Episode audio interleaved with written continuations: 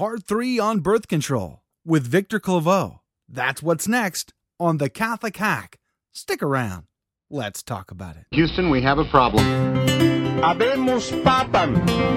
Podcasting from a parking lot in the Woodlands, Texas, it's the Catholic Hack with Joe McLean. Take this, all of you, and eat it. This is my body, which will be given up for you. 1 Peter 3:15. Always be ready to give an explanation to anyone who asks you for a reason for your hope. Take this, all of you, and drink from it. This is the cup of my blood, the blood of the new and everlasting covenant. It will be shed for you and for all, so that sins may be forgiven. The Church of the Living God, the pillar and foundation of truth. 1 Timothy 3:15. Do this in memory of me. Welcome back to the Catholic Hack. I'm Joe McLean, and this is episode number 73 as we wrap up our three part discussion with Victor Claveau on birth control and abortifacients and birth defects and all kinds of things that I think you really, really need to know. So, so far, I hope you've enjoyed the conversation, as many of you have let me know that this is material that you've probably never even heard of. At least, not heard like this, anyway. And so that's why I felt it was so important to share this conversation with you and Victor's booklet, which you can get off of his website, which you can find on my website at www.catholichack.com. So please stop by there today. Well, we just got back from Thanksgiving weekend. How was yours? Mine was pretty good. My family and I drove up eight hours to Slaton, Texas. We visited with my sister and her family and my my mother was there as well. We had a great time, great Thanksgiving meal, the great Todah in American culture, in our in our family culture, in the background of the Jewish tradition. The Todah celebration, the Todah sacrifice, is that Thanksgiving offering, that clean sacrifice that would survive all of the bloody sacrifices as prophesied in the Old Testament. Mm. And so from there, we see the unbloody sacrifice of the Eucharist, the real sacrifice, the one that God came to establish in the sacraments. Jesus truly present, body, blood, soul, and divinity, right there in the real Thanksgiving meal. That's where the word Eucharist comes from. It's from the Greek word, which means thanksgiving. So I pray that your Thanksgiving went well but I pray that when you think of your Thanksgiving, that you'll also think of the real Thanksgiving, the one that we give thanks to God for his sacrifice at Calvary, as it's represented to us on the altar at Mass every day. The real Todah, the real Thanksgiving. Well, let's begin, as we always do, with a prayer in the name of the Father, and of the Son, and of the Holy Spirit. All glory be to you, Almighty God, forever and ever. I praise your holy name. Seeking your mercy, I come before you in all humility, bowing down in grace. I come to ask for your mercy, the grace to proclaim your glory in this podcast, the grace that's needed by all who listen to hear your voice in our hearts. I pray for the conversion of sinners, especially those fallen away from your church, that they might come home to you once again. I pray for the sick and the dying. God, send forth your angels on this earth to care for them, to show them the love of Christ, that they might believe and have faith. I pray for all married couples, that they will be strengthened in their sacrament of matrimony, to love one another to raise their children to be godly children for your sake, for your glory alone, O Lord. For the weak, for the secular, that they might become religious in their hearts, to love Christ, to have passion for Him, and to love and live for Him every day. We seek this and the intercession of our dearly beloved Lady. Hail Mary, full of grace, the Lord is with thee. Blessed art thou among women and blessed is the fruit of thy womb, Jesus. Holy Mary, Mother of God, pray for us sinners, now and at the hour of our death. Amen. Sacred Scripture speaks of life without Christ as slavery and lonely exile. It is a slavery to sin and an exile from God's presence. In such circumstances, happiness is impossible. But now Christ has come to free the slaves and bring the exiles back home. And that means you and me. Find out more next on Breaking the Bread. Our God is coming. The time of exile, that long separation of humanity from God due to sin, is about to end. This is the good news proclaimed in this Sunday's liturgy. Isaiah, in the first reading, promises Israel's future release and return from captivity and exile, but as the gospel shows, Israel's historic deliverance was meant to herald an even greater saving act by God the coming of Jesus to set Israel and all nations free from bondage to sin to gather them up and carry them back to God, the true Father. God sent an angel before Israel to lead them in their exodus towards the promised land, and he promised to send a messenger of the covenant, Elijah, to purify the people and prepare them by turning their hearts to the Father before the day of the Lord. John the Baptist quotes these texts as well as Isaiah's prophecy to show that all of Israel's history looks forward to the coming of Jesus Christ. For in Jesus, God has filled in the valley that divided sinful humanity from himself. He has reached down from heaven and made his glory to dwell on earth, as we sing in this Sunday's responsorial psalm. He has done all this not for humanity in the abstract, but for each and every one of us. The long history of salvation has led us to this Sunday's Eucharist, in which our God and Father again comes and our salvation is near. And each of us must hear in this week's reading a personal call. Here is your God, Isaiah says. He has been patiently waiting for you, as St. Peter tells us in this Sunday's epistle. Like Jerusalem's inhabitants in the gospel, we have to go out to him, repenting of our sins, all the self indulgence and laziness that makes our lives a spiritual wasteland. We have to straighten out our lives and return to him so that everything we do leads us to him. Let us hear then the beginning of the gospel and once again commit ourselves to lives of holiness and devotion as sons and daughters of the Most High God. This is Scott Hahn for Breaking the Bread. Breaking the Bread is a production of the St. Paul Center for Biblical Theology. If you'd like to receive written copies of Dr. Hahn's reflections on the Sunday Mass readings, you can contact us by email at staff at salvationhistory.com or call us at 740 264 9535. That's 740 264 9535. Well, now that we've entered the season of Lent, we're all looking forward to that day, that day when our Lord comes. Here's an exercise that you can try with yourself, you know, private scriptural study, or you can do this with your family.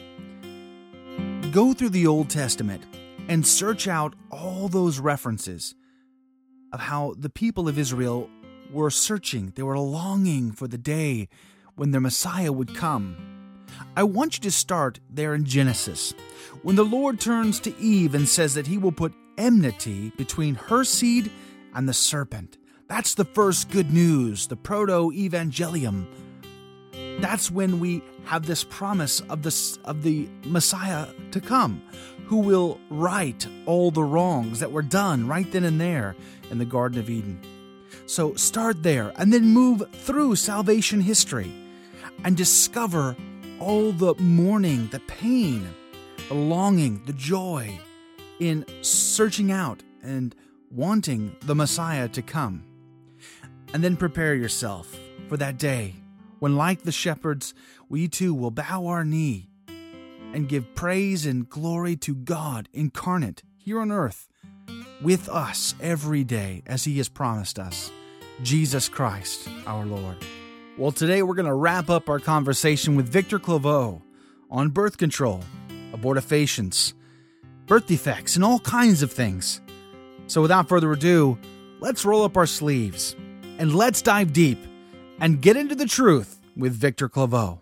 You want answers? I think I'm entitled. You want answers? I want the truth. You You can't handle the truth. The school when I sit, even just a little bit, I get hit with the power that made the veil in the temple split. When I submit, fall on the floor and the door. Can't get enough, got to come back for some more. Hey, we've got a problem here. Sinner every human hypocrite can benefit in the school. Repent and commit. Roger As that. the incense rises up in adoration of the throne, something happens to my wounded heart from all the love revealed and shown. Bright like Shekinah comes to my head to assist. The change and sustain the way I think it exists. To feel the bliss because my name is in the book of life's list. That's what happens when you sit in the school of the Eucharist. Mr. Emmett, take her down. Make her depth 150 feet, 10 degree down, bubble. 150 feet, 10 degree down, bubble. Aye, sir. Dive, dive, dive. What we need to do is try to, to inform people and provide them with the necessary information so that they can make objective decisions and not be on birth control pills. And we need to inform people about things like natural family planning and the benefits of it and how it works. And it's not difficult. People in third world countries without any formal education whatsoever have been trained very easily to use natural family planning. So when when you talk about the church and uh, the church's uh, uh, denunciation of these things, if if you if you have all the information, you wouldn't be making stupid statements like that about how the church is trying to uh, uh, prevent this or or foster that. The church believes in the, uh, the the goodness of each and every individual, and that's what they're trying to promote: the value, the human life, the value of every human life, from um, conception to natural death. So You know- I, I don't know. That's kind of a long-winded Yeah. answer, but But no, that's it's very pertinent. I think. I think a lot of people don't think through these these issues. They think on the surface level, you know, much the same way Mhm. that many Protestants do the Scripture. They think these issues on a surface level. The surface level is people are dying, people are are poor, and they don't have anything. Let's limit their birth to keep their burden light. But in reality, like you like you pointed out, the uh, the drugs that are used for contracepting are killing people and they're they're ruining the, the the female person. They're causing not only diseases but also not to not to go unnoticed is the depression. The depression effects are tremendous on women uh, Oh, yeah. as a result of these drugs. And then you have condoms, which is which is a pseudo answer to the problem because in reality it doesn't prevent a the spread of AIDS and it also doesn't do a very good job of, of preventing uh, you know conception as it is. So it's a pseudo a- answer, and in reality, we're trying to instead of seeking the truth, instead of going after the truth, we're seeking everything but. You know, instead of looking at natural family planning, which takes the God given, designed natural cycle of the female uh, person and, and incorporating your lifestyle in that, we're seeking to take a natural process and take something unnatural to stick in the middle of it. Well, of course it mm-hmm. doesn't work. I mean, it just it's a no-brainer. But I think a lot of people just simply don't think through the process on a, on a very, you know, they, they everything is surface to them. They don't ever dive deeper than that. But you know, the other thing I wanted to know in your research is, have you uh, discovered or, or looked at why so many doctors are prescribing birth control pills to to young girls, younger and younger these days? I mean, one of the the biggest excuses I hear these days are, "Well, I need it to control my my cycles because my cycles are irregular." I mean, have you looked at that issue at all? Well, that can be true. I mean, it can, but the point is, is that if a if a young woman is asking for birth control pills, uh, and she lies to a doctor about her reasoning, then the doctor, um, you know, is quite could quite well prescribe a birth control pill for for that particular reason. For medical, there are some legitimate reasons why a woman could take a birth control pill to regulate her cycle or something else. I'm not a doctor by any means. I, I couldn't even give advice on that. But if they're lying to the doctor and misrepresenting their reason for it because they want to be sexually active, well, then they're going to they, they're going to you know that's they're going to pay a price for it sooner or later. See, a lot of a lot of people, getting back to what you we were talking about a little bit earlier, don't want to know the truth. It's like if if I don't know it, then it's it's like the, the proverbial three monkeys. You know, see no evil, hear no evil, speak no evil. If I don't know about it, it's not going to affect me, and that unfortunately is not true.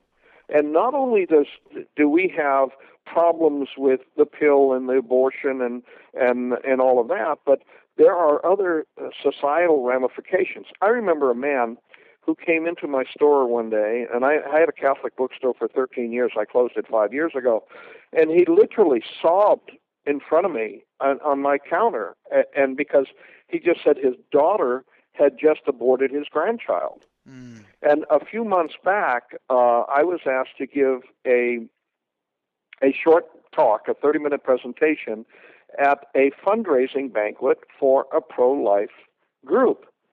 And I was asked to speak about um, two things. One was about where we're going in the pro life, uh, um, you know, in the pro life arena, and two, the effects of abortion on men and how men have men who are involved in abortion who have little or no control over abortion. You know, the the, the girlfriend or the wife says, uh, you know, I'm going to go have an abortion, and the guy has nothing to say about it. Well, there's a higher incidence of depression and suicide and drug use and alcoholism and all of it. Because one of the things that they don't think about, or we, we don't think about in our society, is that everything in in our society, in our growing up to men, to, to manhood, is that we're taught by our fathers to be responsible. You know, my father taught me, you know, if, if you have to shovel manure to feed your family, that's what you do. And you know, whatever it takes, you're you're the man. You have to be the strong one, and and and be there for your family. And when a man has no control whatsoever, and his child is aborted or murdered, and he can't do anything about it. This is devastating psychologically to the average guy who says, you know, I'm not for it. There are a lot of men who say, yeah, let's go get an abortion, let's get rid of this thing, you know. But there are a lot of men who are are totally and completely against abortion who want these children. And then they have to deal with the psychological uh, after effects, which can be absolutely devastating. There's, there's so many things that it, when you cut God out of the picture, you know, sooner or later, uh, again, you're going to hurt. I remember one woman uh, came to me and she said her husband was going to have a vasectomy.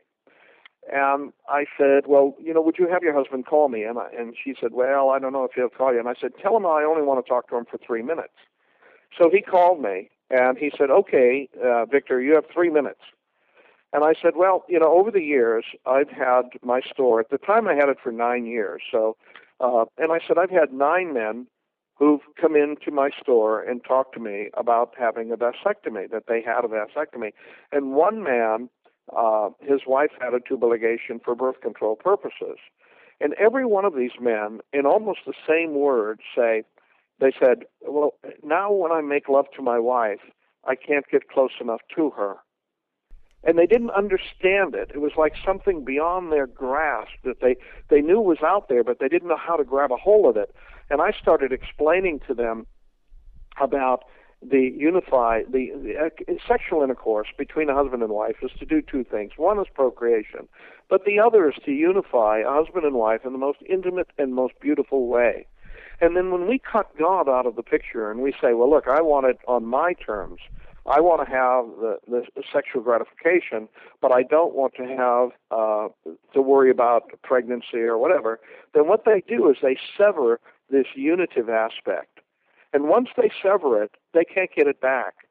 And that's what happens when these people do this, whether it be birth control pills, or whether it be a tubal ligation for birth control purposes, or whether it be a vasectomy, they sever this.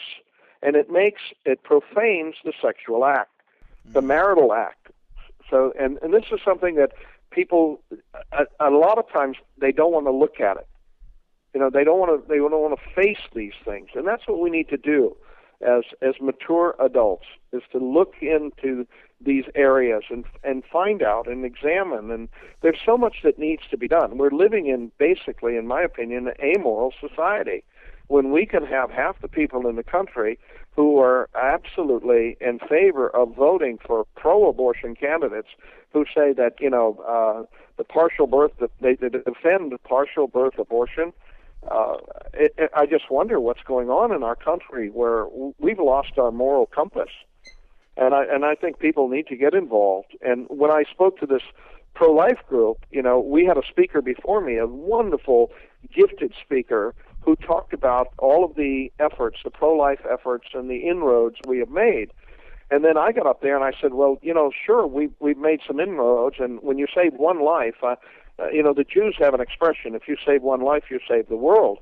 But 50 million babies have been aborted 50 million and 250 million more, it's been estimated, have been aborted because of the uh, uh, birth control pill, the abortifacient nature of the pill. Mm. That's 300 million babies. When are we going to stand up and really go to town and fight this fight? Satan has us by the throat, and we need to fight. And and it's not just saying, well, if it doesn't affect me, then we we don't have to get involved. This issue affects every man, woman, and child in the United States and we all need to stand up and, and vote and vote properly and follow the Catholic Church's moral teaching. And the Catholic moral teaching on this is, is, is unique. And I mean unique. The Catholic Church is the only religious body, only Christian religious body that absolutely condemns artificial birth control. Every other mainline Christian denomination, or I should say, not every other because the Catholic Church is not a denomination. The Catholic Church is the one true church established by Jesus. Everything else is a denomination, and every one of them allow for abortion and artificial contraception. Abortion in some restricted cases, but still they allow abortion and they promote artificial contraception. When we do that, we violate God's law. When we go against God's law, anybody who studies the Old Testament realizes that, you know, when God chastised the Israelites, it was because they drifted from Him. And then He chastised them, and they came back, and they lived a good life for a while, and then they got complacent, and then they drifted again, and then He chastised them again. I'm just waiting, you know, and I'm, I don't mean to be an alarmist, but I'm waiting for the great chastisement because our our country has you know has drifted so far from from our moral compass that I'm I'm wondering what's holding back God's hand. I don't uh, think there's, you know, uh, yeah, I don't think there's been a slaughter before in the history of the world as as we see now, or actually, I should yeah. rephrase, as we fail to see now. I mean, we no, all, one out of every. Go ahead. I was only going to just reemphasize the fact that you know when we're talking about this issue, we we, we will count and acknowledge the abortions performed at clinics, but we never will mention the abortions performed due to contraception, which is well, most people aren't aware of it. Yeah, that's you know that they're just not aware of it. One of the things that I have in in uh, my booklet uh, is a chart that shows of the different pills and uh, the abortifacient uh, uh, statistics, and I'm trying to find it right now, but essentially it says that between, okay, here, um, infant homicides directly resulted from birth control pills are anywhere from 7.9 million, which is the low range, to as many as 13 million a year.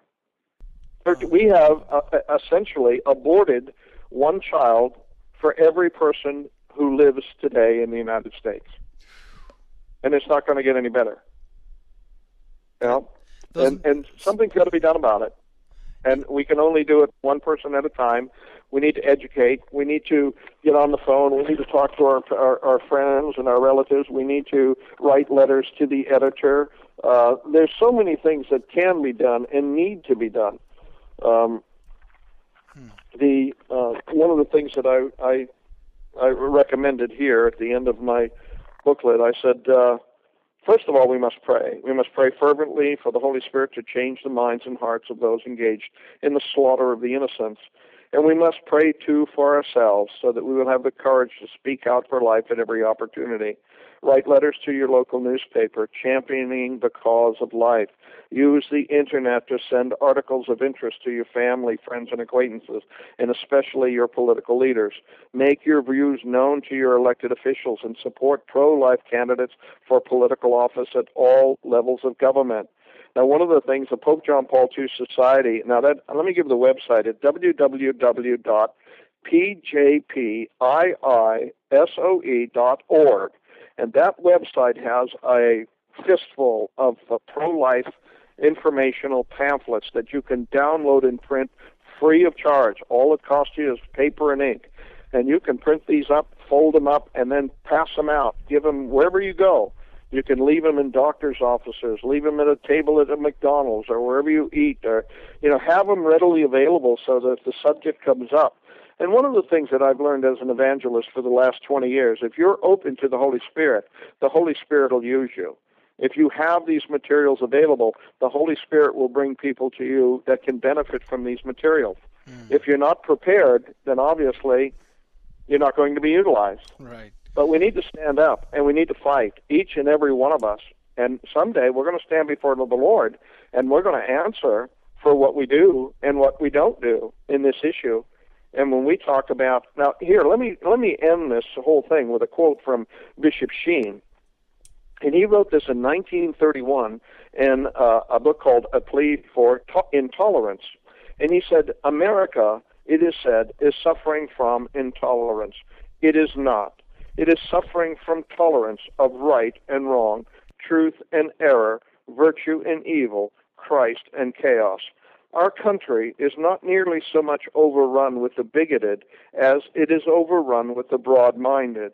In the face of this broad mindedness, what the world needs is intolerance. And I agree with that 100%.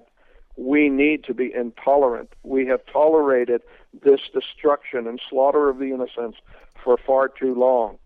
So I recommend that people people purchase this booklet and learn.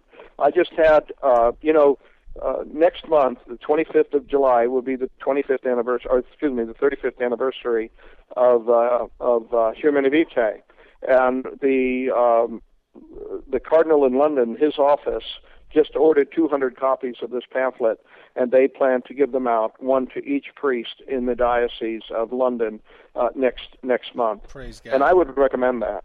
Praise you know, God. Yeah. and yeah, well, that's what we need. Only what we need are priests who say, look.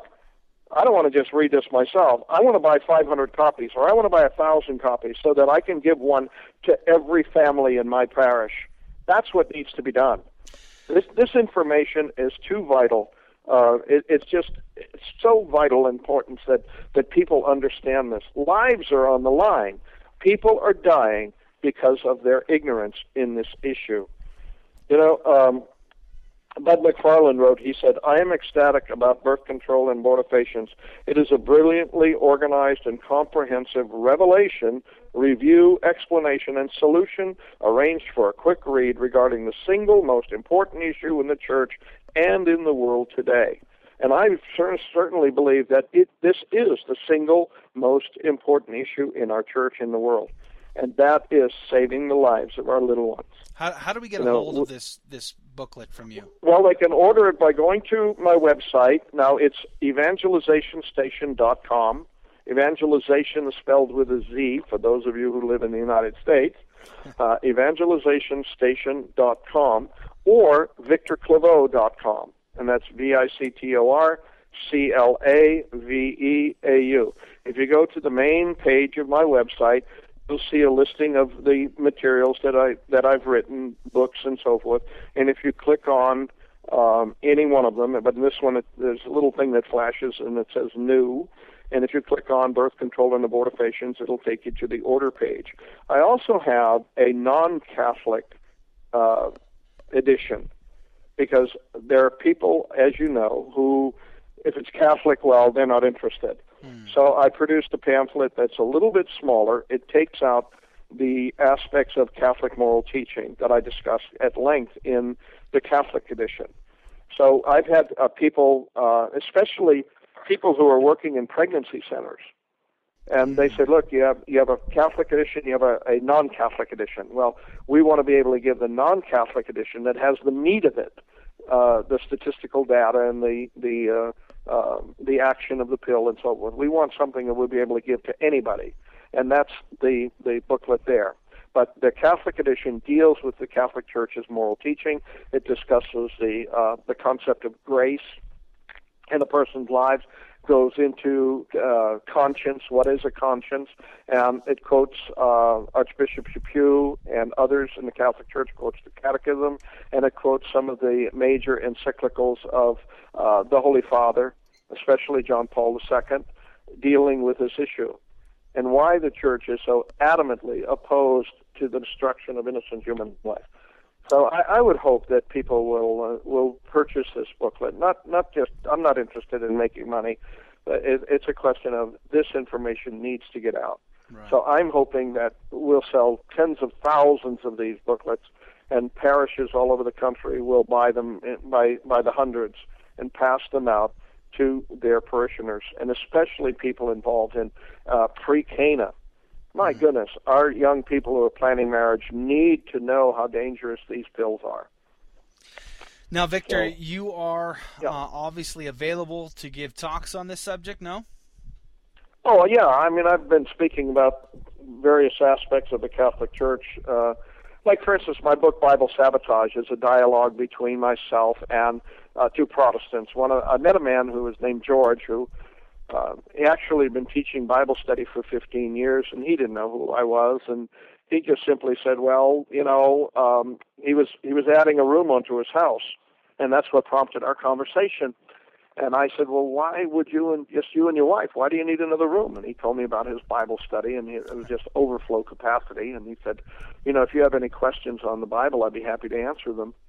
and I said, "Well, I do have a question for you, George." And he was really anxious. He leaned towards me, put his hand on my forearm, and he said, "Yes, Victor. What is it?" And I said, "How do you know you're teaching truth?" and it just absolutely stunned him. And he said, Well, what do you mean? And I said, Well, how do you know your interpretation of the Bible is correct? And so we went on, and he said, Well, essentially, he prayed to, for guidance to the Holy Spirit. And I said, Which one? And he said, Well, what do you mean? Uh, are you a Christian? And I said, Well, yes, I am. He said, Well, you must know there's only one Holy Spirit. And I said, Well, yes, there are. There is only one Holy Spirit, but there are anywhere, it's estimated, as many as 28 to 30,000 different churches, and they're all relying on the Holy Spirit. Does this sound logical? You know, do you think Jesus came on the scene and preached for three years and then said, "Okay, kids, you're on your own," or did he leave beside, behind a visible authority? So what happened is, is that we ended up with a dialogue, and he invited his pastor, and the pastor was a um, minister from Calvary Chapel who was bitterly anti-Catholic, and uh, and he came with a fistful of questions, and the, the whole book is a dialogue on on um, those questions. You know, why do we call priests father, and why do we have statues in our church, and et cetera. But I answered about seventy basic questions on the Catholic Church, and they're done with common sense. So for somebody who really is interested in apologetics and wants to know how to explain the Catholic Church teaching in a common sense manner, then I recommend this book because it's a culmination of 20 years' experience in doing this. Another book I wrote is called um, Scripture Through History. It's really important for Catholics to understand that the Bible is a Catholic book.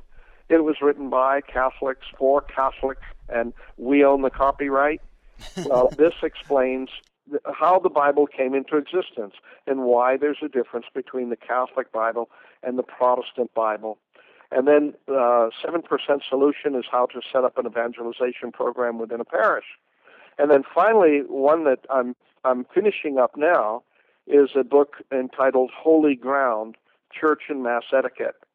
And I've sent it to a number of notable priests, and I'm hoping for their input before I finally finish it. But I think it's finally done. So I have a wide variety of experiences, and uh, uh, you know, taking a risk of sounding egotistical, you know, I can speak about just about anything that that concerns the Catholic faith.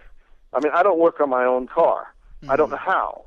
You know what I mean? Uh, this is what I do. This, Right. is, this is what I know. I've spent 20 years doing this, and this is all I've ever done. So um, I'm a specialist, if you will, in in Catholic Church teaching. So you know, I love to I love to educate. I love to teach. I love to speak about our faith. I'm in love with Christ and our church. Praise God. So yeah. And if someone wants to get a hold of you to uh, to inquire about a speaking engagement, what's the best way to do that? Well, you can email me at claveau at earthlink.net. That's C L A V E A U, claveau at earthlink.net. Or I, I can always be reached on my cell phone at 760 220 6818. Well, Victor, it's been a real pleasure once again to have you back on this podcast. You've always inspired me. Every time I've uh, heard you on Catholic Answers or talked to you in person, you always get me motivated to go out and work harder. So thank you for that. Thank you for your time. Thank you, Joe, for having me. I really appreciate that, and I wish you and your family all the best. Keep having lots of kids, and God bless to all of your all of your uh, listeners. All right. Praise God. Thanks for having me. All God right. bless you now. God bless you. Okay. Bye-bye. Bye bye.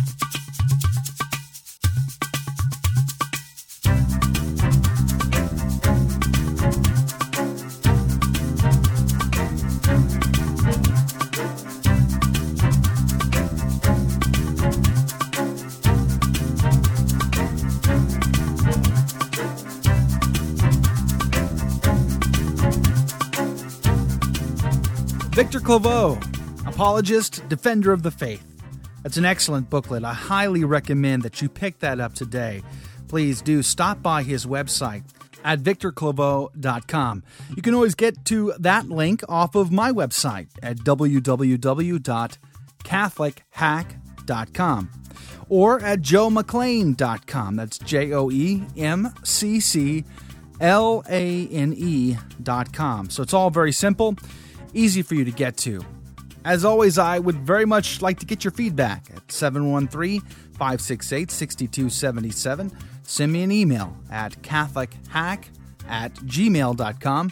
You can also follow me on Twitter. I don't do plurk, I'm not really into the whole plurk thing. Maybe it's all the Hindu overtones that I just really don't like. I don't know what it is, but I haven't really gotten into the plurk thing, so you're going to have to follow me on Twitter. And I've just started using Flock Notes. It's actually flocknote.com, but Flocknote is a way that you can subscribe and I can actually send you messages, much like blog posts about what's going on. So I'll post about the upcoming episodes and little notes and tidbits. For example, this last week I conducted a live interview of a guest, Dr. Kevin Vost, who wrote a couple of books, but one we talked about most was a book about memorizing the faith and just about anything else. And I actually you streamed the interview live and and so I announced that on Flock Notes and people came, stopped by and listened into the interview and actually chatted and participated. So it was a it was a great event. So I've decided to do more of those live events utilizing Ustream. I'm not sure I'm going to utilize the video feed as much as just the audio feed so you can stop by and listen to what's going on. My goal is to get set up. I've got a little bit of work to do in configuring things so that I can actually produce the entire show live on Ustream with bumpers and all. With a, a, lack of a budget, let's just say, it's been kind of tough. I'm sort of trying to get the laptops configured so that I can actually play the bumpers, the background music, music at the appropriate time, have the Skype call as far as the interviews go, all fed into the same stream that I can then pump out to to Ustream for a live audience. You know, the easiest way is to actually just set up a, you know, a mixing board and then have multiple sources all channeling through that mixing board. But without a mixing board, there's other ways to do it. We can create virtual mixing boards or virtual audio, you know, lines that are in the computer. You can actually assign applications to them. And then you can use that as like one big audio stream, and then you can pump that to Ustream.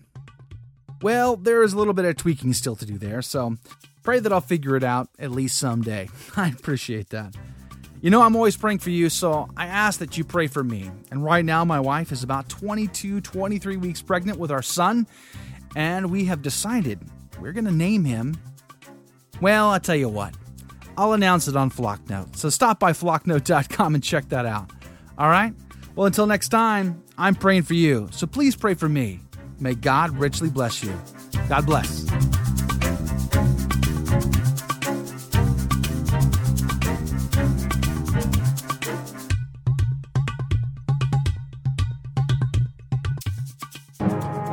SQPN, the best in Catholic podcasting.